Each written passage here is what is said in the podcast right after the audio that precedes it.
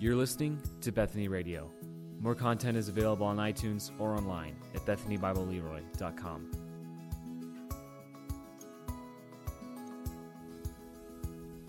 Good morning. It is our time to come to God's Word. If you've not been with us or not been with us for a while, welcome back, Texas people. So we are in Romans chapter 9, if you want to turn there once again. Romans chapter 9. I have a little bit of catch-up work to do on some of my pictures. So I have one from last week from Malachi, and this was a great kind of a progression of what we read from John 18 through 20, I believe it was, last week, and just a great job of showing even Palm Sunday, the entry, supper, betrayal, the trial, the crucifixion, and if he not be raised, our faith is futile, but he was raised, and so we have hope. So thank you, Malachi. Now there's a couple others. I could take some guesses, but I forgot to write down names, and I'm so sorry. I'm pretty sure this is Micah. No, Micah says, who did I miss? Does anybody want to claim it? Devin, is this yours? Okay. I'm sorry. I didn't write down names. If you drew this, thank you. The potter is with the clay. There's this one. And I think the next one was this Weston or Marsh? Weston. Okay. I got one out of two. All right. I'm sorry. I didn't get your names down. But yeah, there's Leonardo da Vinci looking at his picture, and the picture's speaking back, the Mona Lisa, why did you make me? And we looked at that in Romans 9. You'll see that again as we read today. So, all right. Thank you all. Do this guy that can't remember a favor. Just put your little name on there. Help me out so I can remember, but it's fun to try to guess too. So, all right. Well, we're here. We're in Romans 9. It's been a couple weeks since we've been here, so here's what I'm going to do. And just the section we're in today is kind of a conclusion of sorts, although it keeps going. And so I want to read, really start back in verse 1, hear where we've been, and then come up to where we will be. Where we will be is verses 22 through 29, but I want to start back in verse 1. Let's hear God's word. Let's make that known. Let's hear that first, and then we'll look into it here. So starting at Romans 9, verse 1, Paul says, I am speaking the truth in Christ. I am not lying. My conscience bears me witness in the Holy Spirit that I have great sorrow and unceasing anguish in my heart. For I could wish that I myself were accursed and cut off from Christ for the sake of my brothers, my kinsmen, according to the flesh. They are Israelites, and to them belong the adoption, the glory, the covenants, the giving of the law, the worship, and the promises. To them belong the patriarchs, and from their race, according to the flesh, is the Christ, who is God over all, blessed forever. Amen. But it is not as though the word of God has failed, for not all who are descended from Israel belong to Israel, and not all are children of Abraham, because they are his offspring. But through Isaac shall your offspring be named. This means that it is not the children of the flesh who are the children of God, but the children of the promise are counted as offspring. For this is what the promise said, about this time next year I will return, and Sarah shall have a son. And not only so, but also when Rebekah had conceived children by one man, our forefather Isaac, though they were not yet born and had done nothing either good or bad, in order that God's purpose of election might continue, not because of works, but because of him who calls, she was told, the older will serve the younger. As it is written, Jacob I loved, but Esau I hated. What shall we say then? Is there injustice on God's part? By no means. For he says to Moses, I will have mercy on whom I have mercy, and I will have compassion on whom I have compassion. So then it depends not on human will or exertion, but on God, who has mercy. For the Scripture says to Pharaoh, for this very purpose I have raised you up, that I might show my power in you, and that my name might be proclaimed in all the earth. So then he has mercy on whomever he wills, and he hardens whomever he wills. You will say to me then, why does he still find fault? For who can resist his will? But who are you, O man, to answer back to God? Will what is molded say to its molder, why have you made me like this? Has the potter no right over the clay to make out of the same lump one vessel for honorable use and another for dishonorable use? What if God, desiring to show his wrath and to make known his power, has endured with much patience vessels of wrath prepared for destruction, in order to make known the riches of his glory for vessels of mercy, which he has prepared beforehand for glory, even us whom he has called, not from the Jews only, but also from the Gentiles. As indeed he says in Hosea, those who were not my people, I will call my people, and her who was not beloved, I will call beloved. And in the very place where it was said to them, you are not my people, there they will be called sons of the living God. And Isaiah cries out concerning Israel, though the number of the sons of Israel be as the sand of the sea, only a remnant of them will be saved. For the Lord will carry out his sentence upon the earth fully and without delay. And as Isaiah predicted, if the Lord of hosts had not left us offspring, we would have become like Sodom and become like Gomorrah. Let's pray. Lord, as we come to your word now, we've covered a lot of ground in the past months here, month or two in this chapter.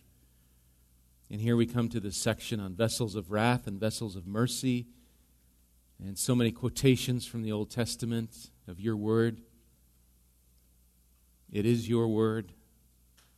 It is your Spirit who gives us understanding to your word. Would you just bless our time, guide us to listen and see with our hearts and give you glory, for you are the Lord alone. Our worship shall be to no other. Lord, guide us in our time here, we pray in your name. Amen. There is an assumption in terms of guilt and innocence in our country. You know what the assumption goes like, that phrase, innocent until proven guilty. It has been, and I think continues in part, hopefully, although challenged, right, to be a hallmark of our justice system, this innocent until proven guilty. So it's a great hallmark that marks our country.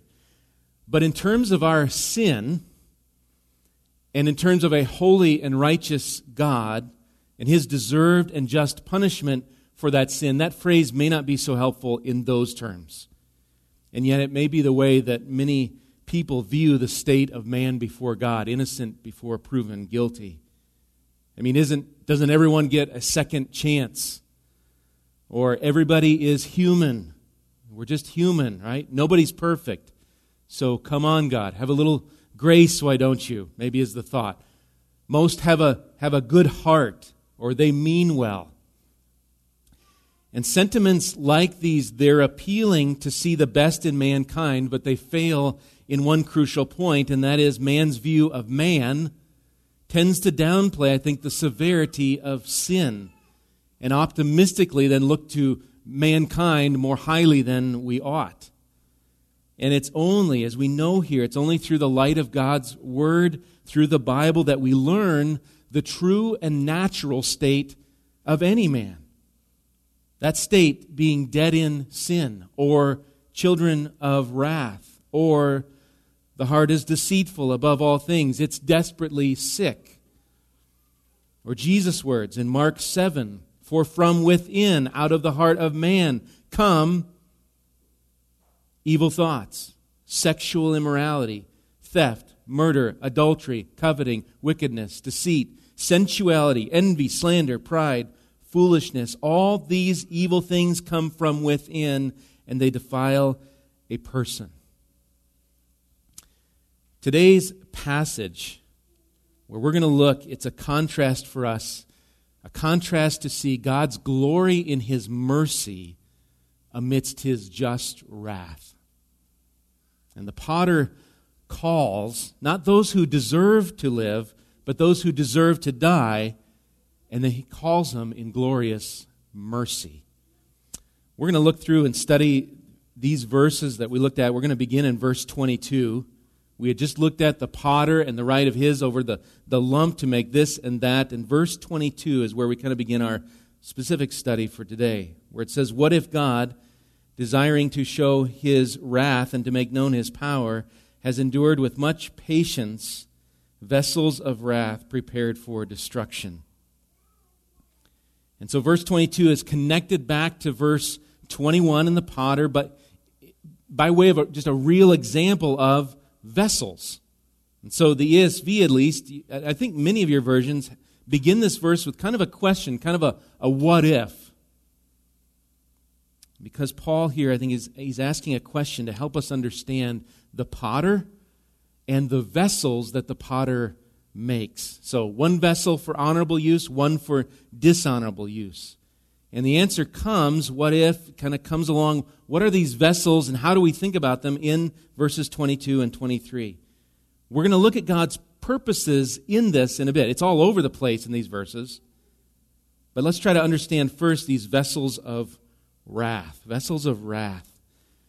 There's various terms, even in the term vessel, various terms, I think I mentioned maybe when we covered this 2 weeks ago, terms like jar, a jar is considered a vessel. There's quite a few of these. One is generically just something or things, so vessels, or he's created things, you could say.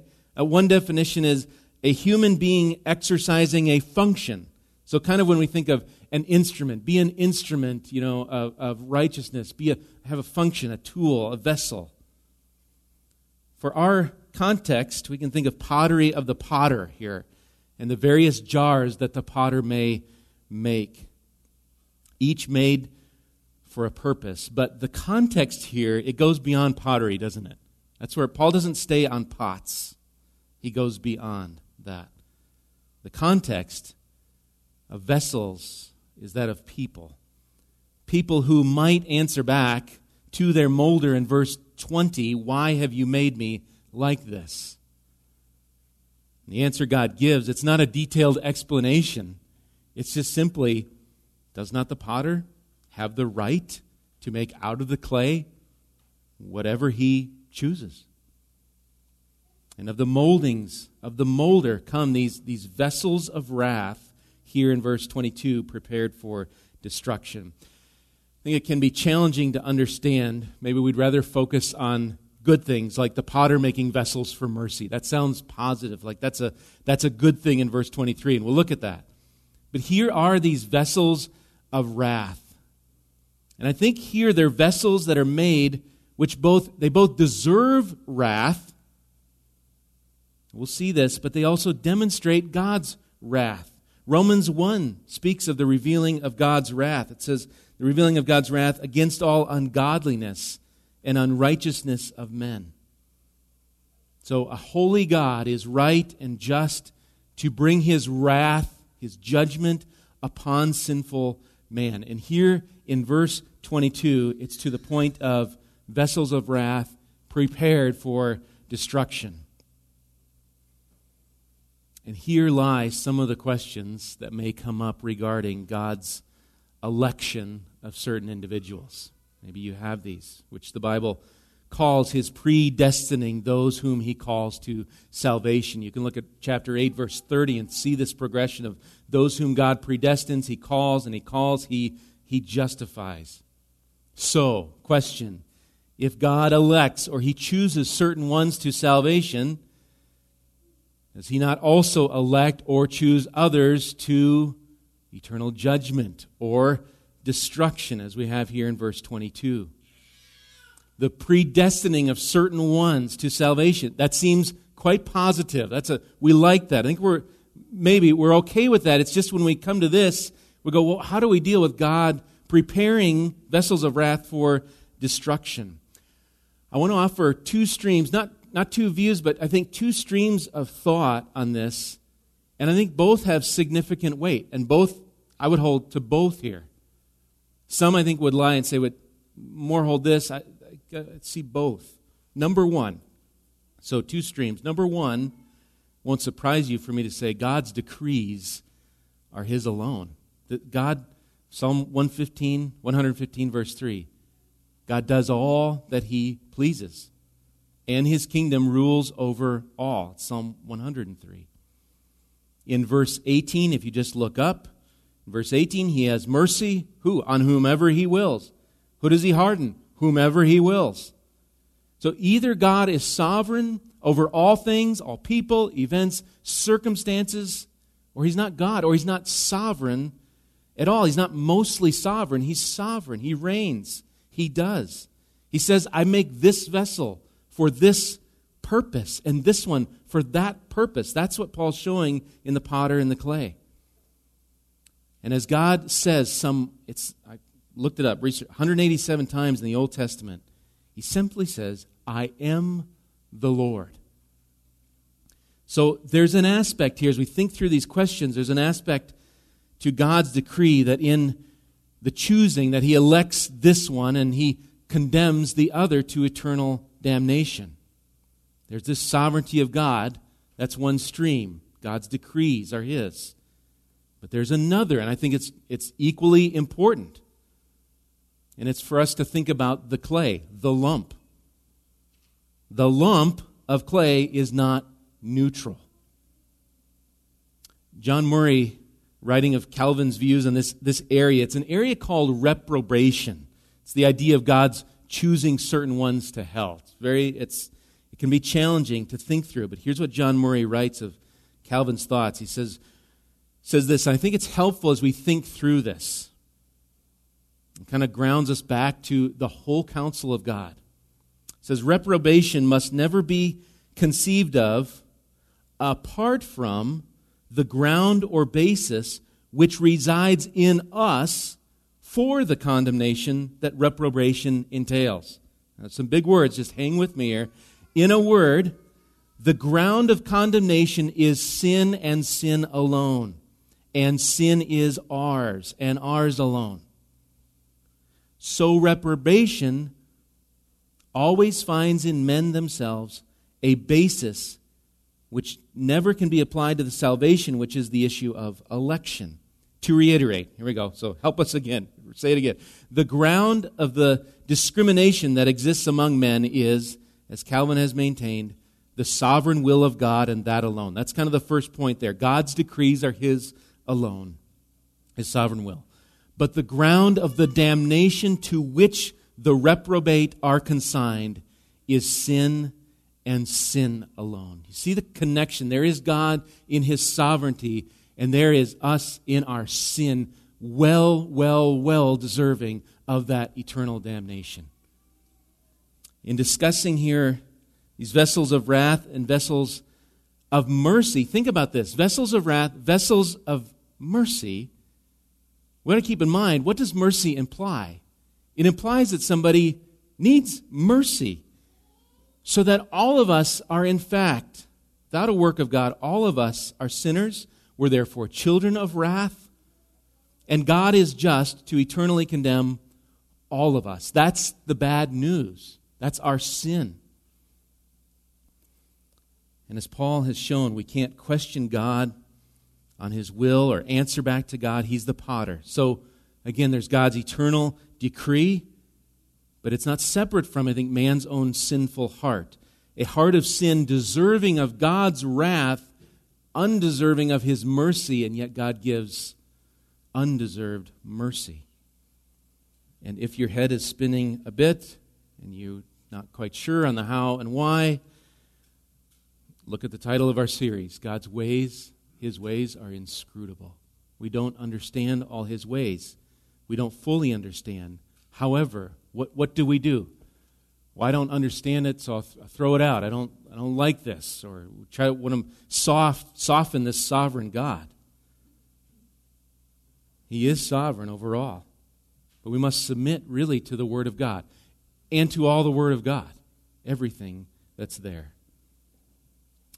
So God is sovereign. Mankind is fully deserving of that wrath. God is the Lord. But let us not miss, we'll just cover briefly here, that the wrath of God is purposeful. That's part of verse 22 as well. It's purposeful. He reveals his wrath. He makes known his power in it. I think we see, if you look back on verse 17 and the scripture to Pharaoh, I think we see this played out in the life of Pharaoh and God's victory in judgment over Pharaoh, over Egypt. But then Paul doesn't just leave us here with God's power displayed in his judgments, which are right, but verse 23 reveals to us more, and a phrase, "in order to," helps us see God's purpose in his mercy. So look at verse 23. So, endured with much patience, vessels of wrath prepared for destruction, in order to make known the riches of his glory for vessels of mercy, which he has prepared beforehand for glory. The story here, it's literally like a rags to riches story. The rags are wrath. The riches are God's glory. And just who here are the vessels of mercy? I think, can they be no other than those to whom God shows mercy, his elect, his called out ones. And again, I think it's fascinating when we think of this term that Paul gives to these vessels, vessels of mercy. Again, mercy implies one does not get what he deserves. So there's even God being merciful to the sinner. In Ephesians chapter 2, a very familiar passage, the first three verses, Paul comments on the past life of all who were dead in trespasses and sin, who were, and here's where that phrase comes, who were by nature children of wrath like the rest of mankind. And then verse 4 says, but God, being rich in mercy. See the connection? There's wrath, there's God's mercy. Because of the great love with which he loved us, even when we were dead in our trespasses, made us alive together with Christ. By grace you have been saved. And so what does God's mercy reveal? What does God's mercy make known? His glory. God's glory. So in light of deserved wrath and destruction, death and darkness, all according to God's definite plan, God graciously of his own will has prepared these vessels of mercy. In the contrast, kind of made me think of John chapter 1 and that thought of a world in darkness in which the light shines. That's why, a cloudy day and the sun comes up, there's light. There's this light in a dark room when a flashlight gets turned on. It's this contrast there. The true light, who's the true light? Jesus Christ, the light of the world, lit up the glory of God to do what? To show mercy on sinners and to save them. And so God is glorified in this. Now at this point, we are only 2 verses into this section, and I've got 6 more to go. I'm not even that bad on time here. But I won't be long, at least not. It's not too long here. But I think these next 6 verses just speak and speak and speak into the glory of God in vessels of mercy. I want you to see that. They're not just, as you look, maybe you can see it or you have to turn the page. They're not just verses of, Paul's using some Old Testament texts and, I don't know, let's just skim through that. Let's hurry through that and get on to more of what Paul has to say. I think these verses just drive us back to God's glory once again. Verse 24 lays the groundwork. It kind of completes 23, and then it will lead us into the rest here. So look at verse 24. Again, I'll back up for reading's sake. Verse 23, the riches of his glory for vessels of mercy, which he has prepared beforehand for glory, even us whom he has called. Not from the Jews only, but also from the Gentiles. This verse seems to, again, give weight to the argument that this passage in itself is not dealing with mere nations and a national history of Israel. I think there's a view that it's just Israel as a nation and a view that way. I think this is individuals, because Paul brings here the metaphor, the figurative language of the molder and the potter and vessels, and he brings it into the reality that I would say he has in mind throughout, and that is the calling and hence the saving of both Jew and Gentile. It's a calling, if you still have it, if you look back to verse 11 a calling that doesn't depend on birthright or works done by us. The calling's for the purpose of God's election alone. It's by God's will alone we see in this passage as a whole. It's not by man, not by man's will. It's the calling, and the calling comes. And God does all this injustice so that no accusation may be made for God's injustice. It's God's right alone in what he does. As the potter, to do all he pleases. He's just, he does whatever he pleases. And so he calls whom he has called. And I think that we hear in that a salvation call to faith, to justification, not from Jews, but also from Gentiles. But then these final verses, and now you start to see them. Maybe some of your versions have kind of the little more the prophet type indented reading there in verses 25 to 29. And again, they also bring us to God's glory. They bring us to God's word as well. A word that has not failed. You heard it in my reading this morning, verse 6, where that implied question was, has God's word failed? Why is not more of Israel believing in the Messiah?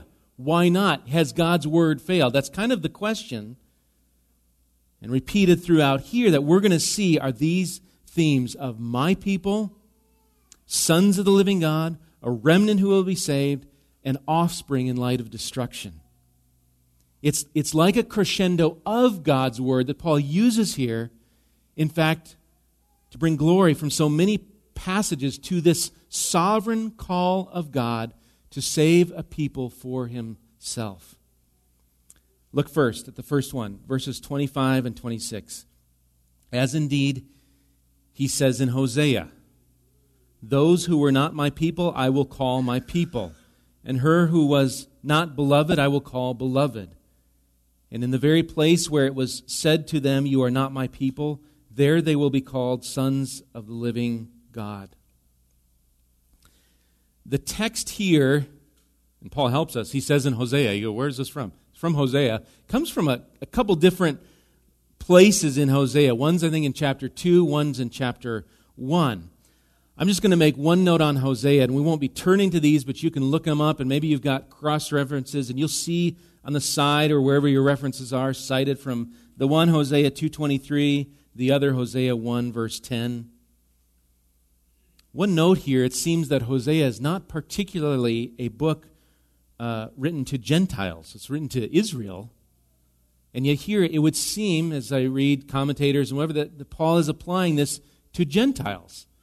And also because we see verse 27, Paul switches. He says Isaiah cries out concerning Israel. And so Paul's putting Gentiles in Hosea that seems like a book not written to Gentiles. How can Paul do this? I think the best explanation is that unbelieving Israel, rebellious Israel in their sin, is really of the same status as Gentiles who do not know God. They are not the people of God. And so Paul takes a book, perhaps, speculating, takes a book written to disobedient, wayward Israel, and he implies within it a call to Gentiles and all those in sin, really, and rebellion to God, those who are not my people, and they shall be called people of God. Now just look at the wording. Look at the wording that you have in Romans here of Paul's attributing back to Hosea. You see there you've got those who were not my people are called what? My people. Her who was not beloved. God says, I will call beloved. In fact, if you look it up in Hosea, the word used in Hosea, I think, is mercy is used there. And so there's some interplay with this word of mercy and beloved. We go, that makes sense. God loves, God mercies. And then you've got the last phrase there, they will be called sons of the living God. Can we fathom here, just to pause and fathom, my people, beloved sons of the living God, given to vessels, really all of us, children of wrath, God's grace given out. And the glory goes to God who gives this grace to such unworthy vessels. and say, you're not my people, you're my people. You weren't beloved. You shouldn't be. You're loved. Sons, children. And we've seen this in chapter 8 as well. God's glory is made known as vessels of mercy. Now look at verses 27 and 28. Here, Isaiah cries out concerning Israel. Though the number of the sons of Israel be as the sand of the sea, only a remnant of them will be saved. For the Lord will carry out His sentence upon the earth fully and without delay. Here again, we see this shift, I think, to the Jew referenced. We saw in verse 24. These words that come from Isaiah 10. Let me read a little bit more from Isaiah 10, just a little before where this comes from. It says there, in that day, the remnant of Israel and the survivors of the house of Jacob will no more lean on him who struck them, that was the Assyrian king, but will lean on the Lord, the Holy One of Israel, in truth. Here's kind of our section. Well, we're close. A remnant will return, the remnant of Jacob, to the mighty God. For though your people Israel be as the sand of the sea, only a remnant of them will return. Destruction is decreed, overflowing with righteousness, for the Lord God of hosts will make a full end, as decreed, in the midst of all the earth.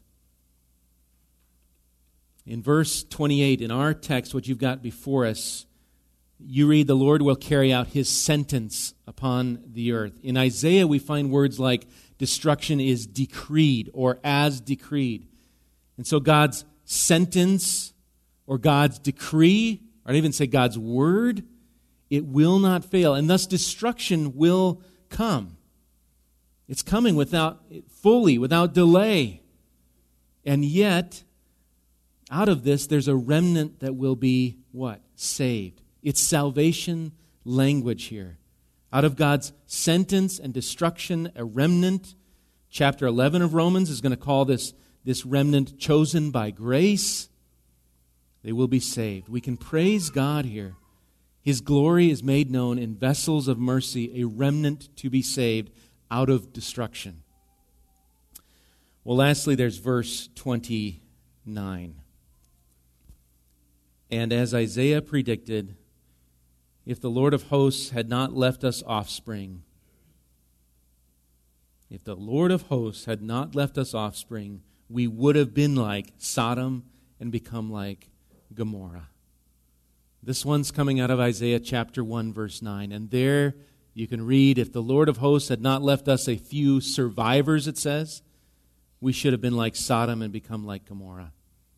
The context of Isaiah chapter 1 explains why the cities of Sodom and Gomorrah, if you know anything about them, why they're mentioned.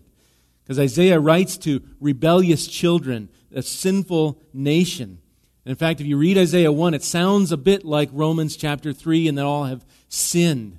There is none righteous, that sort of idea. And you know about the cities of Sodom and Gomorrah. Genesis 18 says their sin was very grave.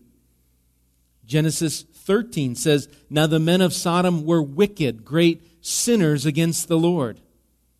And so in Genesis chapter 19, we see the result of the grave sin of Sodom and Gomorrah, and that is destruction and this raining down of fire and sulfur and heat and judgment. But even there, in Sodom and Gomorrah, it's just prone, it's just equated with sinfulness and great sinfulness. Even there, out of that destruction, what does God do? He saves one family, Lot, his wife, until she looks back, and their two daughters. Out of destruction, I would say, a remnant. And it's hard not to see in this illustration of Sodom and Gomorrah an illustration of the idea of vessels of wrath prepared for destruction, Sodom and Gomorrah, deservingly so of that destruction under the mighty plan of God, and yet the glory of God in the saving of Lot and his family, a mercy that would extend then to the offspring of God, calling His children, calling them by grace, saved out of fires really of judgment. So we can praise God His glory, His offspring, saved out of judgment like Sodom and Gomorrah. As we bring this to a close, I want you to look back at verse 13. And you, maybe I, say, why go back there? Where it says, as it is written, Jacob I loved, but Esau I hated. Why come back to this place? James White has said that any biblically trained mind ought to be thinking here, as we look at that little phrase, Jacob I loved, Esau I hated, a biblically trained mind ought to be thinking here not in terms of why Esau was hated, but why Jacob would be loved. You see that distinction that he's making here? We look at why Esau? That's just that. I think that's our proneness. Isn't he innocent? Kind of just a human. What did he have to do? I mean, yeah, born in... There's kind of that. Instead of saying, why would God love Jacob? Why would he love sinners? Vessels of wrath and vessels of mercy, they both have the same root problem of rebellion before a holy God. It's God's mercy and His alone that calls out, not because a vessel is deserving, but in spite of what that vessel deserves, God calls out in grace and saves for His glory. Paul has given us a glimpse, and it's only a glimpse. We see his sovereignty throughout, the Word of God. We see this glimpse here, kind of a pulling back of the curtains, understanding the decrees of God and what He does sovereignly for His glory because He is God. Who are you, a man, to answer back to God? But our task is not to kind of pinch ourselves and wonder, am I the called? Am I the chosen? Or I wonder where God has destined me. Our task, hear me rightly, biblically speaking, is to acknowledge our sin, to acknowledge and repent of our sin before this holy God and this righteous God. That's what we're called to biblically. And then we're called to believe on the Lord Jesus Christ. And by so doing, you'll be saved. Our task is to see our own sin. Has God shown mercy to you? It's by His grace, deserving of His praise. And so we want to see our own sin, and then we want to marvel at the one the Bible calls our Savior. Because what happened there? The one who did bear the wrath of God on the cross in place of sinners, who said there, it is finished, and then 3 days later, He rose again. This is the God of grace that graciously would enter humanity, taking on flesh, living sinlessly, all to die for the sake of His own, that would call on Him for salvation. If you have not today, I want to encourage you to look to Jesus.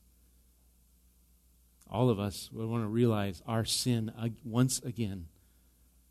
Were it not for God's grace, children of wrath, left dead in our sins, but God made us alive by His grace, and all of it is to the praise of His glory once again. Let's pray.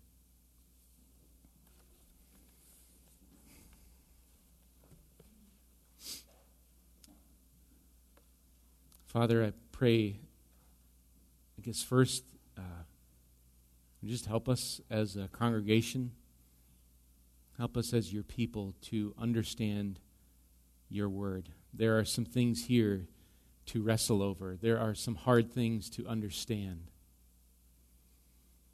Oh Lord, the temptation is to give up. Go to the internet, get a quick fix, get a quick sentence or two to help explain and move on with our life. I'm praying first, Lord, that us, Bethany Bible Church, this home where people come to worship you, would you help us be a church of the Word, a people of your Word, that we devour it, we wrestle with the text, we look at what you've said. And in the end, Lord, each one of us, we submit to what you have spoken and what you have taught in your Word, the truth that is there. And then, Lord, in the searching, give us understanding. and in the understanding, Lord, may it not develop in us any sort of pride of why God would choose me to know Jesus. For we are so unworthy. All of us, by nature, children of wrath, deserving rightly eternal punishment for our sin. And yet, in your mercy, you have revealed to us your glory in Christ Jesus. Lord, thank you for this hope of Christ. May we marvel at the one. May we marvel at this picture of mercy and grace on the cross, dying, being buried, and rising to life once again, interceding forever for us, ruling now at your right hand. May we marvel at this one called Jesus. Guide us as we go. In Jesus' name, amen.